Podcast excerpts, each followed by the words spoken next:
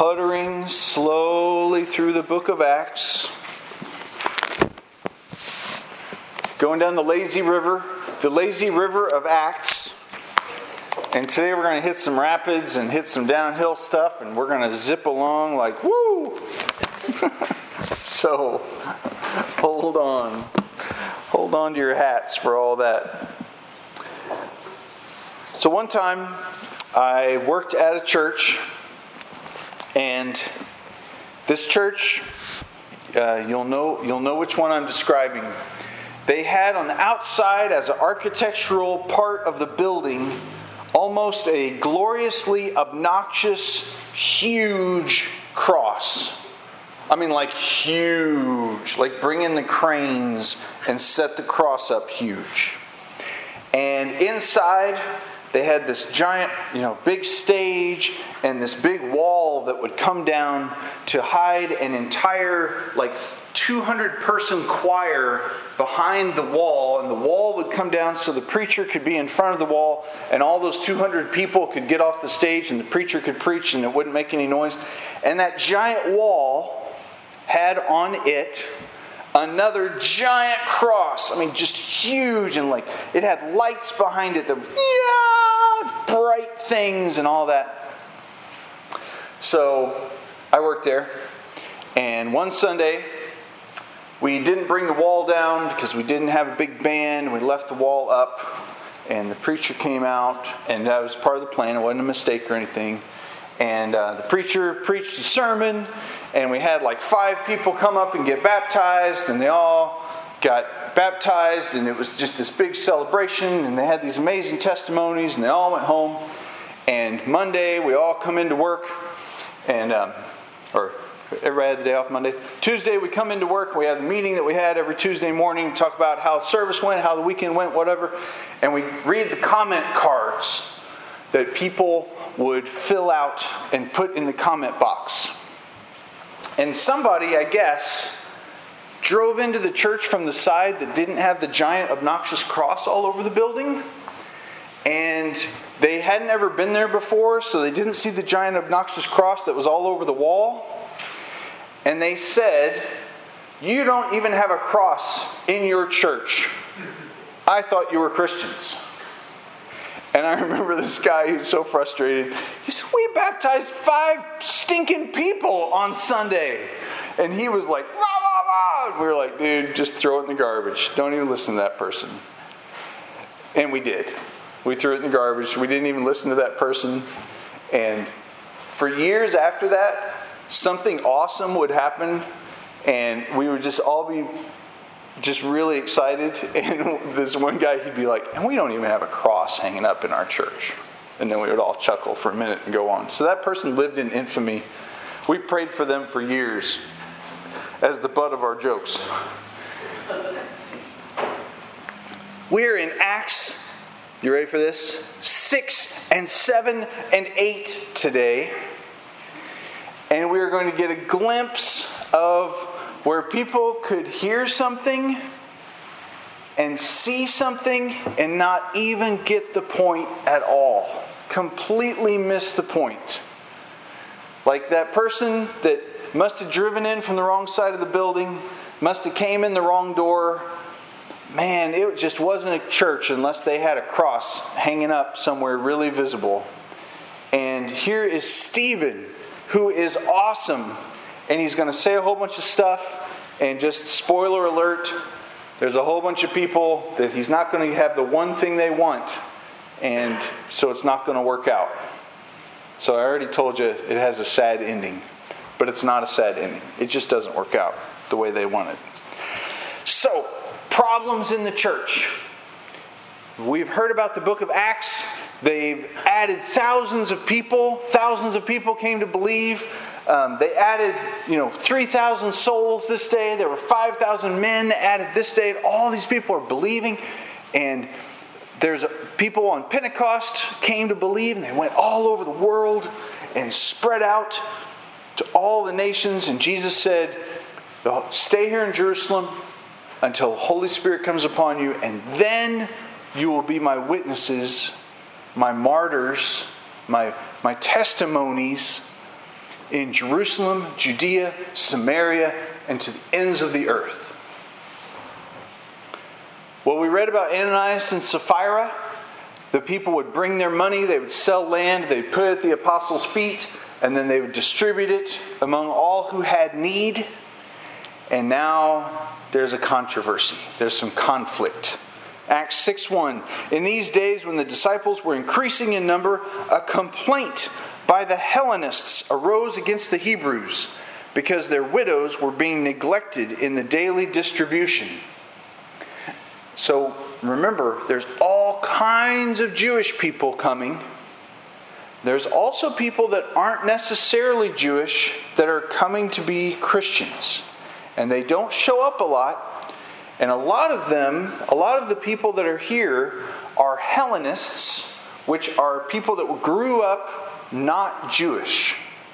They grew up as Greeks, they grew up as Ethiopians or Sicilians or anywhere else in the world besides Jerusalem, besides Israel. At some point, as they were growing up, they became Jews.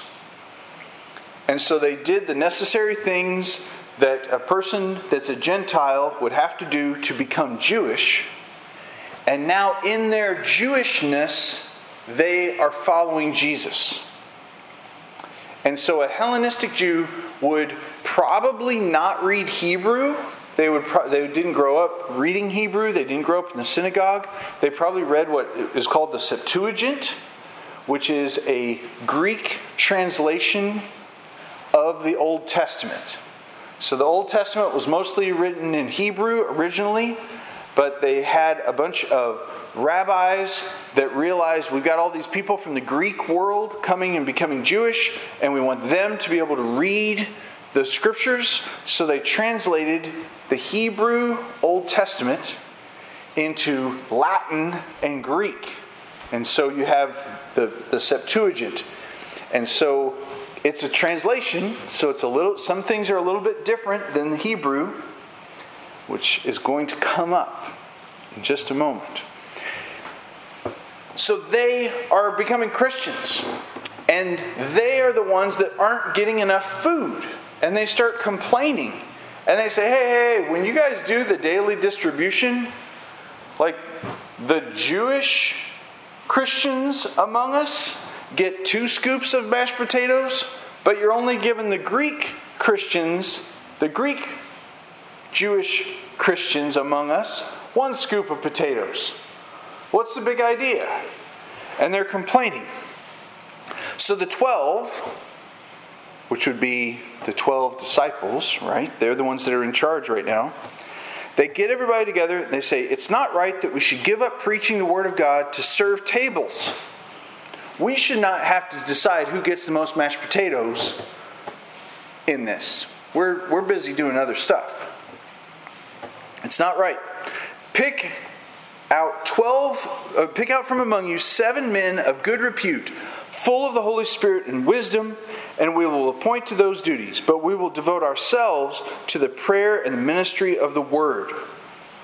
So they said, We're the 12 disciples. There's only 12 of us, and we all were with Jesus. We need to be praying and preaching. We don't have time to take care of this squabble between y'all. So pick out seven people that are full of the Holy Spirit and we'll put them in charge of it.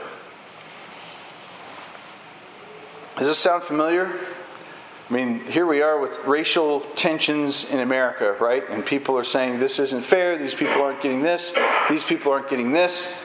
And um, sometimes people say, well, they just put all these people in charge of it that don't even know what they're talking about. They put in people in charge of this problem that don't even know how to solve this problem. Let's see what they did in the book of Acts. They picked seven people.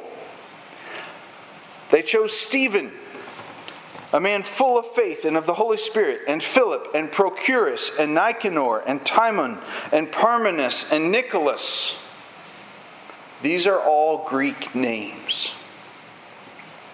And so, what's really cool about this is this is where they're saying, okay, the Greeks are complaining that the Greeks aren't getting enough food. Let's put the Greeks in charge of the food we're going to show that we do not want anything to get in the way of preaching the gospel.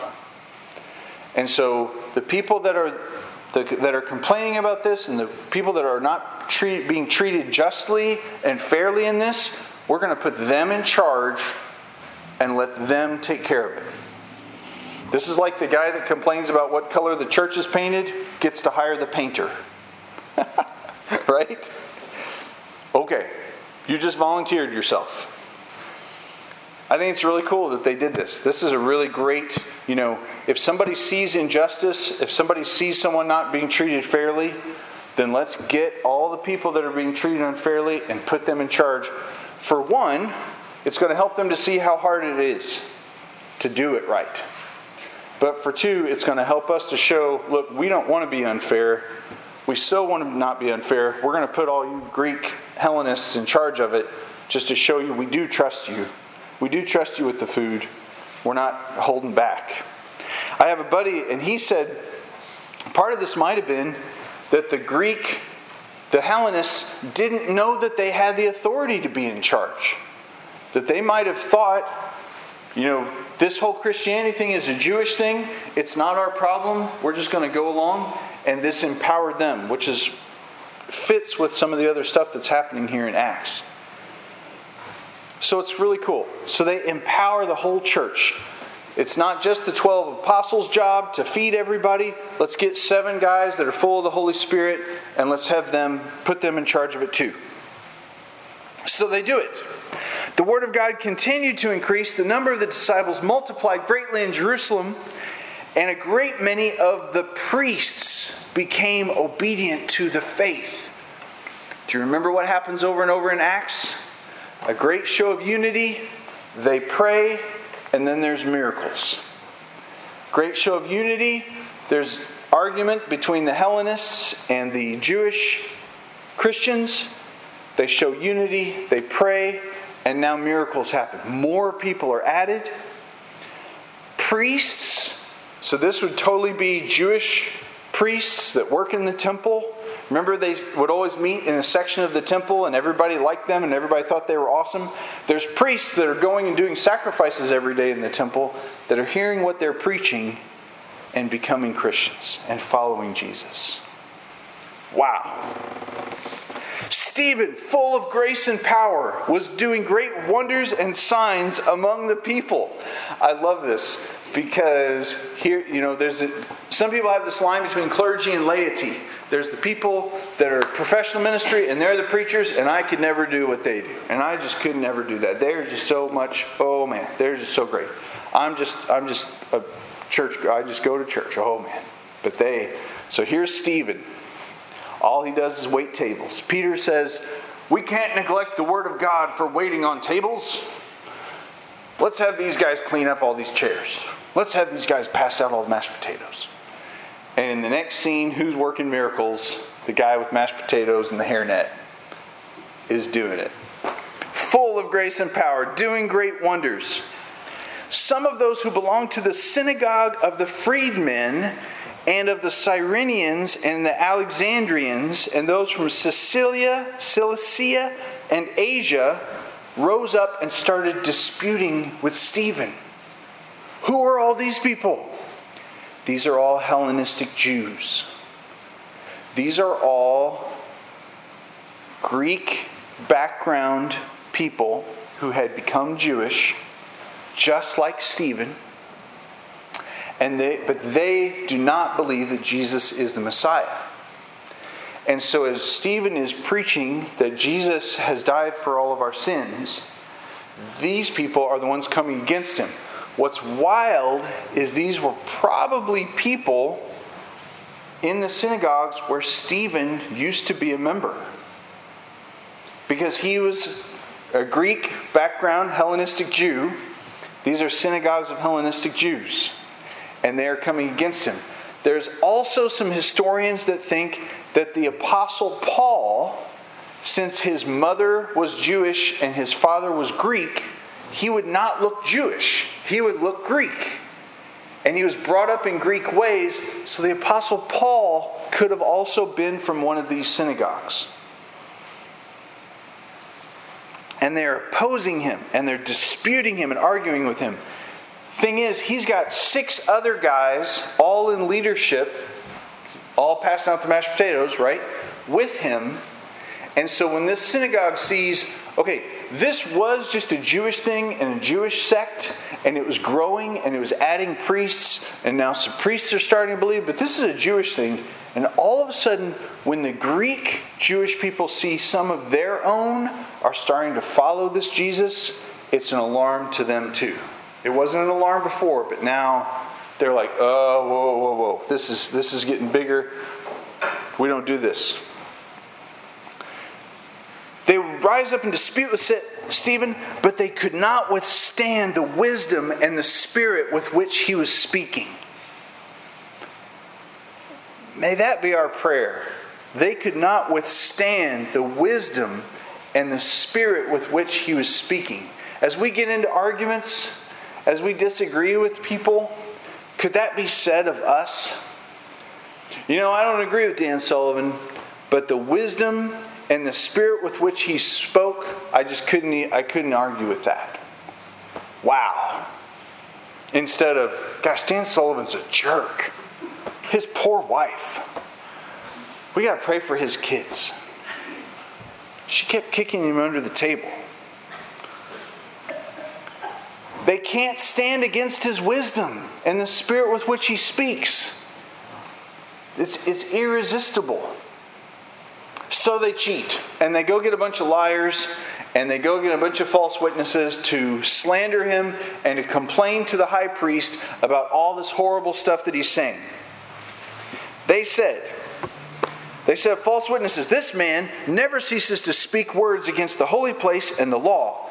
We've heard him say that Jesus of Nazareth will destroy this place, will change the customs that Moses delivered to us. He's going to change all the customs. They didn't even have a cross in that church, right? They're taking something that was true. Stephen was probably telling the people that their sins are forgiven. He was probably telling them that you didn't have to go to the temple to sacrifice a sheep or a cow for your sins anymore because Jesus was your sacrifice. And so, if you love the temple and all of your religion is wrapped up on the law of Moses that says you have to kill a cow every time you sin, and somebody says you don't have to kill a cow for sin anymore, they hate the temple. They hate Moses. They hate the law. They hate everything. That, that's where they're going to go, right? Gazing at him, all who sat in the council saw that his face was like the face of an angel. So they look at him and they're like, okay, these guys are accusing him we know he's a part of this sect of people that are meeting every day. We know that signs and wonders are being worked at by him. But did you see the look on his face?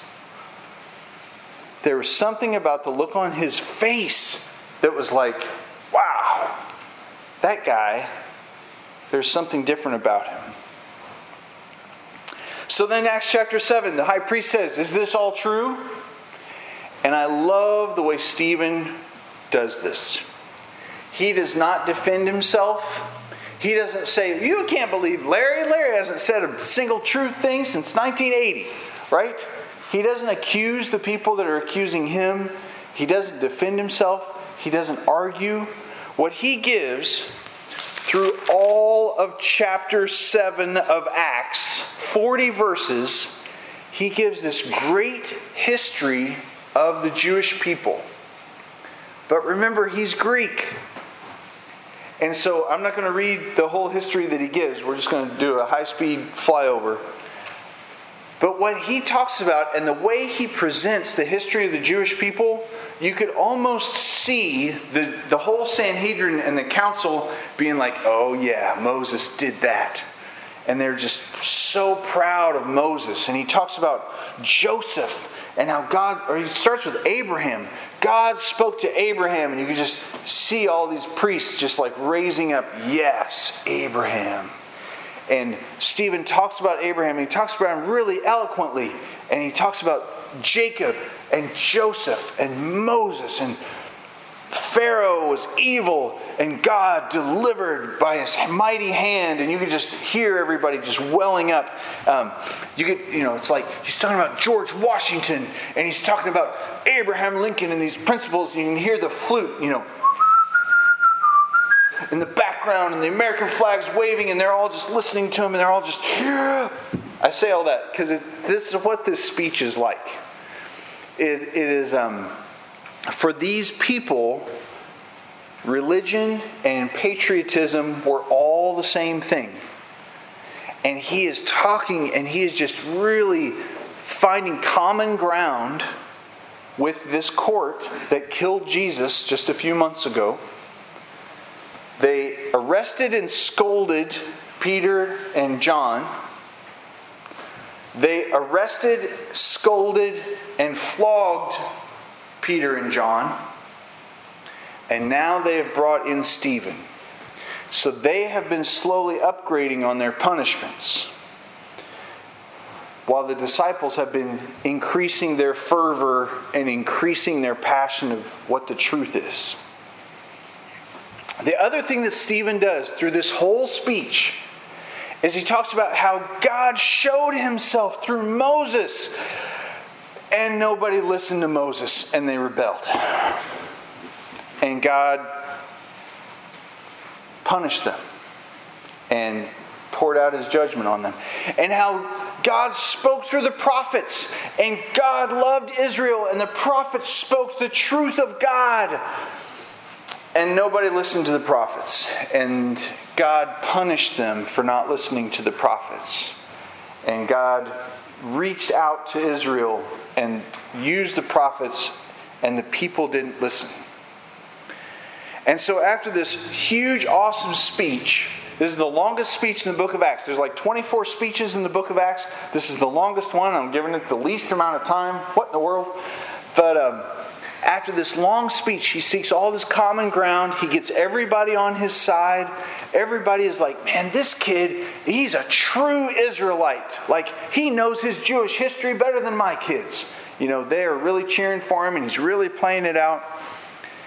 And he ha- kind of has this chorus that repeats of God reached out to his people and God wanted to be with them, but they didn't listen. And then judgment came. And then he gets to this little funny bit around verse 42. God turned away, gave them over to worship of the host of heaven. You know, he, he, the punishment came. Did you bring me slain beasts and sacrifices during the 40 years of wilderness, O Israel? You took up the tent of Moloch, the star of your God Rephan, the images you made to worship. I will send you into exile in Babylon. And this is talking about God's judgment. And he's quoting from the Septuagint, which shows us how Greek he is.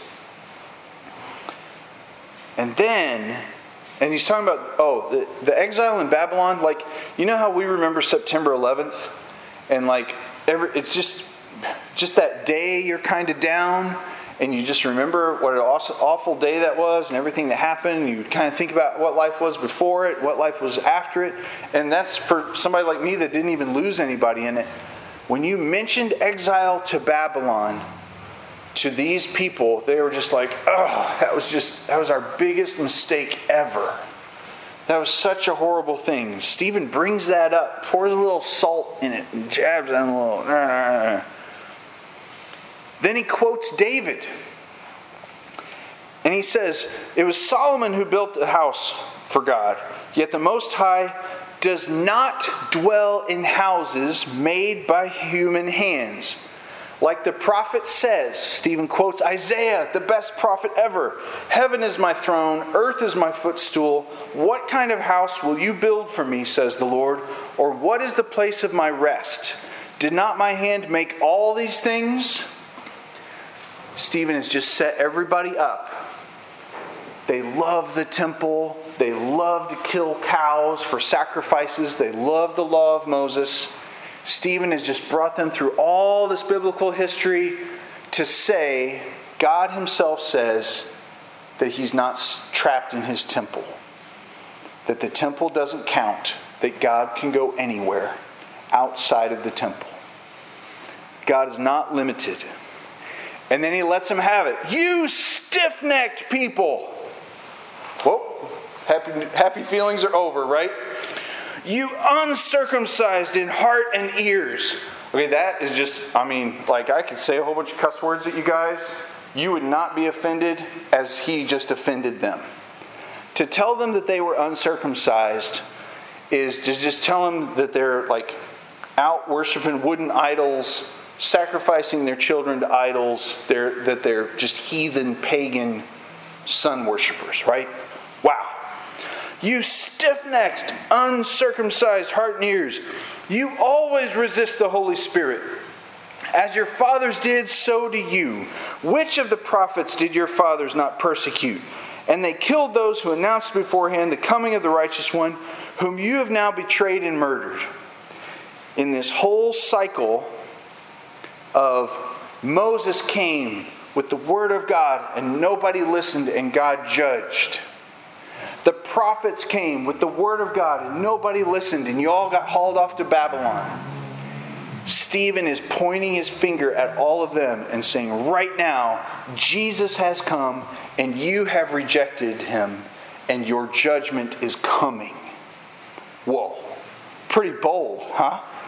Pretty bold saying this to the people who remember flogging Peter and John just a little while ago, probably less than a month ago. You received the law delivered by angels, and you don't keep it. These are guys that prided themselves on keeping the law. And Stephen, a Greek who knows Jewish history so good that he could eloquently say this whole thing, and they were all cheering for him during this whole speech, turns it and just calls him uncircumcised and blankety blank everything else. They're furious. Urgh! They heard these things. They were enraged. They ground their teeth at him. They were so mad. I don't know if you've ever been so mad that you clenched your mouth and like you have you realize after you get through it your jaws are hurting because you've been clenching your mouth because you've been so mad at something. They did that. He, full of the Holy Spirit, gazed into heaven and saw the glory of God and Jesus standing at the right hand of God. And he said, I see the heavens opened, and I see the Son of Man standing at the right hand of God. So, this is encouragement for Stephen. This is not encouragement for anybody else. Because in Daniel, when he mentions the Son of Man, the Son of Man is coming for judgment and he is coming to bring judgment on those that don't believe him. And so when Stephen says, I see the Son of Man standing, he's saying, Your judgment, you uncircumcised blankety blanks, is coming, and I can see him coming. Here he comes. Oh, that makes them really mad. They cried out with a loud voice and stopped their ears. They don't even so, you know how sometimes you'll hear somebody cuss out their kid in the Schnucks parking lot and you just feel dirty all day because nobody should yell at a kid like that? These guys, they don't even want to hear the blasphemies that Stephen is saying. So they're no no no no no no no no they're sticking their fingers in their ears. I can't hear you. I can't hear you. I can't hear you. That's uh, the next time that happens to me and I'm in a grocery store parking lot, some lady is yelling at their kids so loud, that's what I'm going to do. We'll see how that goes. I'll let you know. They cried out with a loud voice. They stopped their ears and they all rushed at him. They cast him out of the city and they stoned him. So the temple is on the edge of a cliff and it's uh, the city on a hill. I mean, it's a perfect example of that. They probably took him out and threw him down this cliff, this rock steep thing. I mean, it wasn't like, ah, it was probably roll down, fall, get hurt, and then they throw rocks down the hill at you. That was how that worked. The witnesses laid down their garments at the feet of a young man named Saul. And as they were stoning Stephen, Stephen called out, Lord Jesus, receive my spirit. And falling to his knees, he cried out with a loud voice, Lord, do not hold this sin against them. When we had said this, he fell asleep. So you get a little mention of Saul. Saul is there because he's a part of the Sanhedrin. Remember, Gamaliel was his teacher, but he's probably also there because he could be part of the synagogue, right? The Greek believing synagogue that brought that was arguing with Stephen. He could have been part of that crowd. He was enough of that crowd that he's going to help everybody. Hey, give me your coats, come on, because you don't want to get any dead body stuff touching your clothes, because then you'll be unclean. So I'll hold it all here. I mean, they're even going to keep the law. They're going to adhere to the law even as they kill Stephen. That's so because you don't want your clothes to touch a dead body. So everybody throw your coats over here. And how Stephen died is so much like Jesus. Because Jesus said on the cross, Lord, forgive them. They don't know what they're doing. They don't know the magnitude of what they're doing right now. They don't even, they don't even know. Don't hold this sin against them. And receive my spirit. Here I come, Lord. I know, I know I'm done here. I think Stephen knew he was going to die from the beginning of his speech because he knew, man, they arrested Peter and John. They arrested Peter and John again, and the dudes got whipped and flogged. Stephen, since he was like the handy person helping out, you know, church administrator kind of thing, he may have been there to help them with their wounds and help take care of their wounds after being flogged.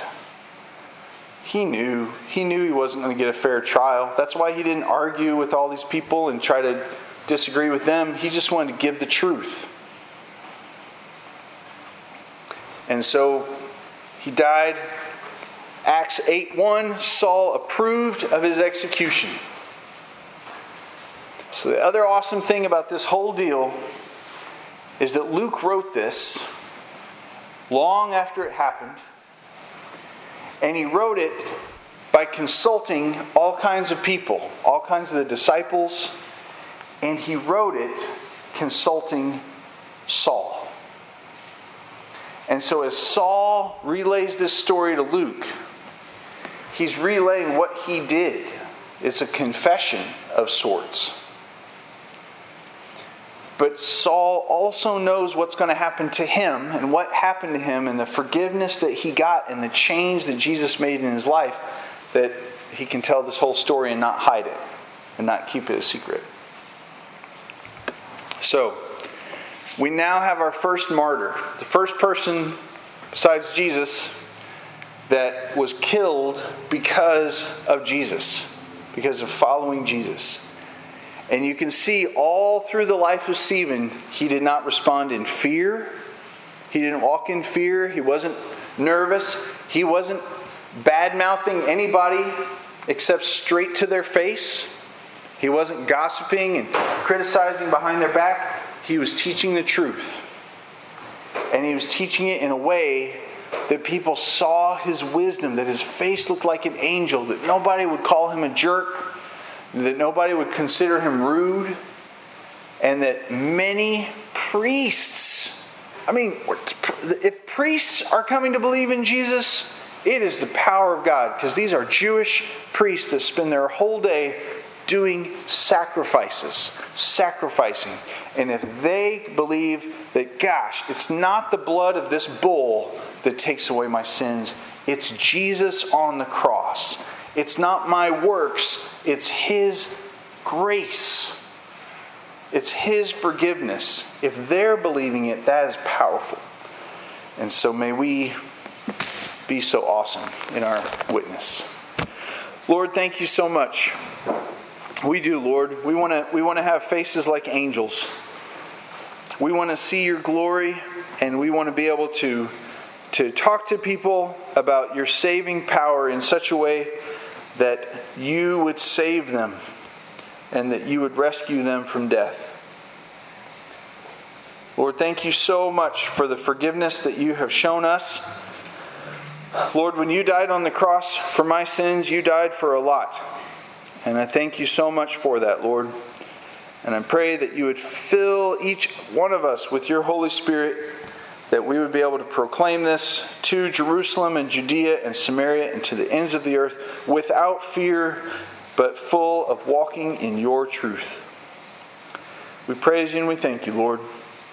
Amen. All right. Let's stand and sing.